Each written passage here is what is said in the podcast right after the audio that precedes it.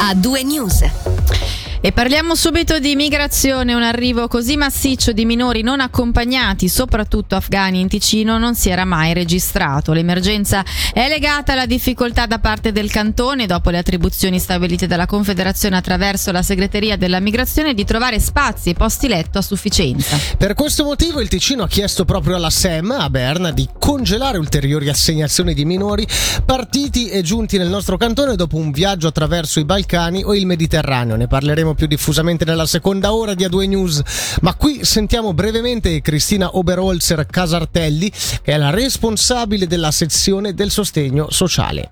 La situazione è molto critica con questo importante aumento di arrivi in generale, chiaramente nel settore dell'asilo, ma in particolare per quanto riguarda i minori non accompagnati.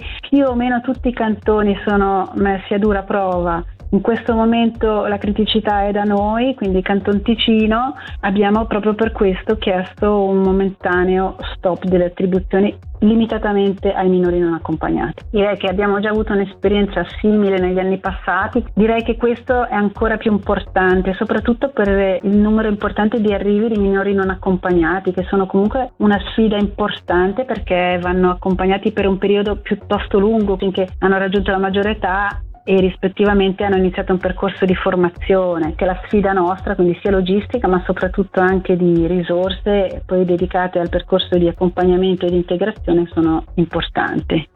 E sul tema della migrazione, come detto, torneremo nella seconda ora del programma. Ora parliamo della cronaca di giornata. Sfrecciava 146 km orari sul limite di 80. È successo negli scorsi giorni a Lamone sull'autostrada A2. Protagonista della vicenda, come comunica la polizia cantonale, una 32enne della provincia di Como che è stata denunciata quale pirata della strada e non potrà più circolare in Svizzera. Ci spostiamo ad Ascona, commenti fuori luogo o volgari e gesti inadeguati nei confronti di alcune ragazze. Sono questi i motivi che hanno portato la direzione del collegio Papio ad allontanare un docente delle scuole medie di missioni imposte che, come conferma il rettore Don Patrizio Foletti alla regione, sono state accettate dalla persona interessata.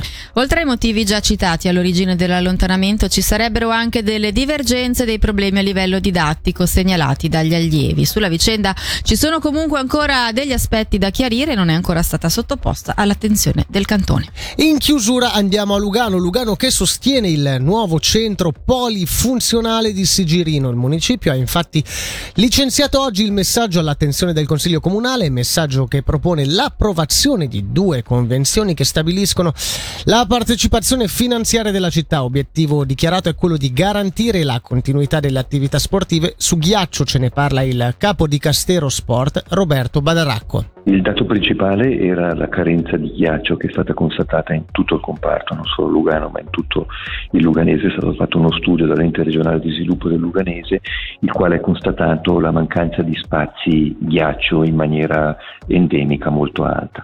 Eh, è arrivato quasi per caso questo progetto privato eh, della Gemma Lux, del, signor Uxner, che voleva sviluppare questo comparto importante, centro polifunzionale a Sigirino e eh, noi come città, eh, sia per le questioni dell'Hockey Club Lugano, movimento giovanile, sia per i curling con i quali comunque siamo, eravamo sempre in contatto, abbiamo così voluto sostenere questo centro per permettere loro uno sviluppo ulteriore perché senza questi spazi sarebbe stato veramente impossibile per i die- prossimi 10-15 anni. E come si manifesterà questo sostegno? Il sostegno è un sostegno soprattutto economico c'è l'impegno tramite due eh, convenzioni a sostenere la Gemma Lux in questo progetto per i movimenti giovanili, noi daremo 600.000 franchi all'anno per 1900 ore di ghiaccio a favore dei movimenti giovanili dell'Hockey Club Lugano,